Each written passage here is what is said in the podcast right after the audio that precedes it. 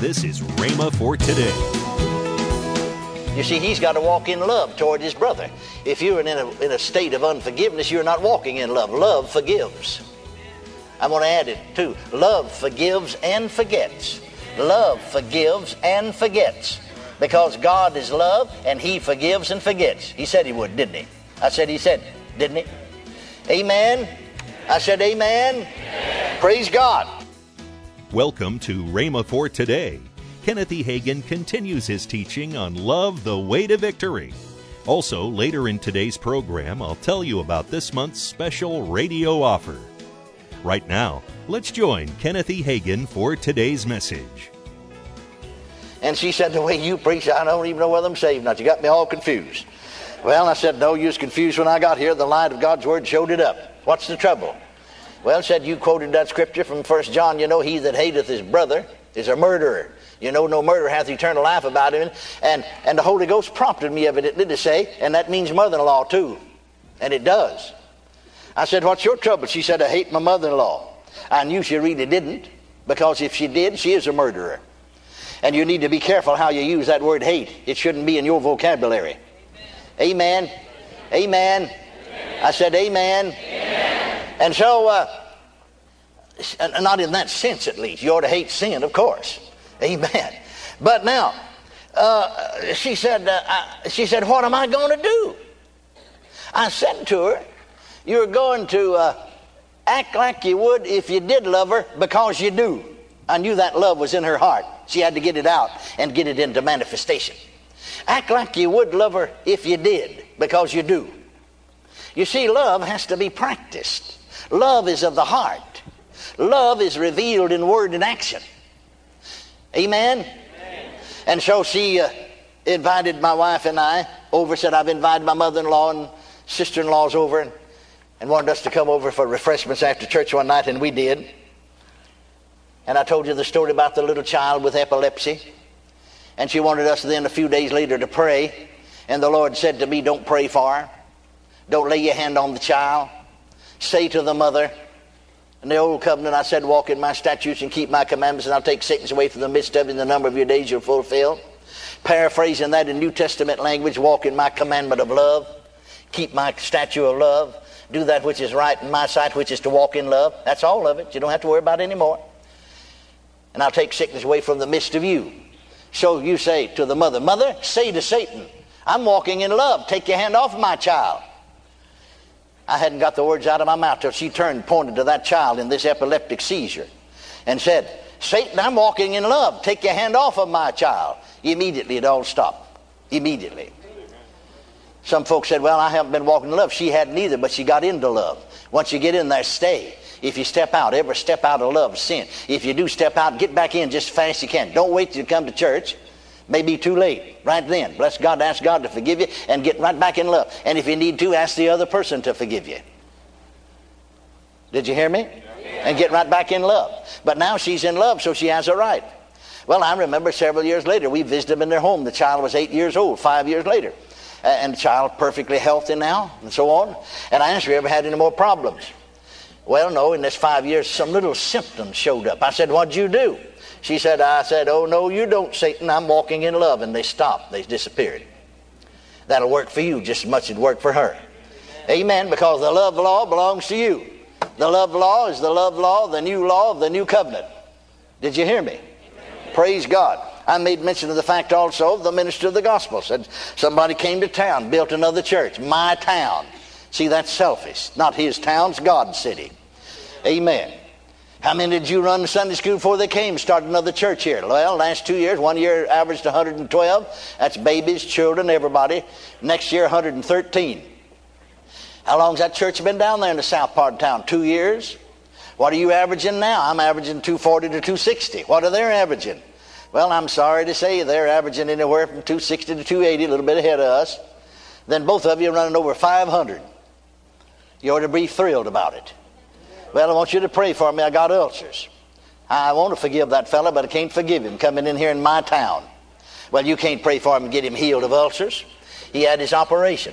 I saw him at a convention. I want you to pray for him. The ulcers have come back. No need of praying for him. He's got to get that unforgiveness out. You see, he's got to walk in love toward his brother. If you're in a, in a state of unforgiveness, you're not walking in love. Love forgives. I'm going to add it too. Love forgives and forgets. Love forgives and forgets. Because God is love and He forgives and forgets. He said He would, didn't He? I said He said, didn't He? Amen. I said, Amen. Amen. Praise God. But you notice when that man did that, because I know he did it, uh, then his ulcers disappeared. His ulcers disappeared. His ulcers disappeared. Praise God forevermore. Hallelujah. Thank God. Thank God. Now, you see, the reason that folks get into trouble is they don't always walk in love and in forgiveness. Love and forgiveness go hand in hand. The love of God is in our hearts, in our spirits. Let's feed that love. Let me repeat that. Let's exercise that love. And being a fruit, it will grow, and we can grow to the place. I'm not there yet, but I'm still working on it. The Word of God talks about being made perfect in love. Now, I haven't met anybody yet that's there. I thought I'd got there a time or two. and about that time, something happened that knocked my head right where my feet were a few minutes before. And I found out I wasn't near so much there as I thought I was. Amen. God wants us to grow. And we can grow in love. And really, there is no spiritual growth without growing in love. The Bible speaks, as I said, of being made perfect in love. Well, thank God that God kind of love is perfect, but is not always perfected in us. That's what we've got to work on. The God kind of love is not interested in what I can get. Natural love selfish, but God kind of love's unselfish. God kind of love is interested in what I can give. Too many are selfish, and even though they're Christians, they let the natural man, the flesh, and natural human reasoning dominate them. What I can get, what I'm going to get out of this. I'm not going to take that anymore. I'm not going to put up with this. I, I, I, I, I. It's all they ever talk about. I. That'll ruin individuals, ruin your life, ruin your health. It's also true in churches. I remember one church that I pastored before we, my wife and I married, just a single boy, about 20. I rented a room from a couple. And uh, th- th- this fella kept on going on, well, I've got my say so and I'm going to have it. I got my say so in church. I've got just as much say so as anybody else. And he kept going his say so. I resigned and left, but he kept on with his say so until he just tore the whole thing up. Selfishness will wreck and ruin churches. Selfishness will wreck and ruin marriages. Selfishness will wreck and ruin lives. But the love of God never fails. Hallelujah. Hallelujah. Can you say amen? amen? Walk in love. Walk in divine love. As children of God, the nature of God is in us, and God's nature is love. So it is natural for us spiritually to love. But if I let my outward man, the flesh, the body, and my natural mind, if it hasn't been renewed with the Word of God sufficiently, I let it dominate that love nature in my heart. I keep that love nature in my heart a prisoner, so to speak. I, I do not release that love that's within me. Then you see, my spirit is frustrated. That's the reason so many people are frustrated. Their spirit's frustrated. You won't let your spirit express itself. You keep that love a prisoner. Are you listening to me? Amen. You keep God a prisoner, so to speak, in you. You keep the Holy Spirit a prisoner, so to speak, in you. Let Him out. Hallelujah. What about this God kind of love? What are its characteristics? Thank God they're given to us. Turn to the 13th chapter of 1 Corinthians. Now, it's to be regretted that in the King James translation, they translated this word for divine love, in this case, divine love at least, agape, they translated it charity in the King James translation. But actually, it's the same Greek word that's translated, the love of God's been shed abroad in my heart. Same Greek word. And so here, we have an expose on love. Let's look at it in detail. Now, notice first of all the King James translation. Then I'm going to read my favorite translation is the Amplified translation. Let's read first of all King James translation. King James translation said, "Charity suffereth long and is kind. Charity envieth not.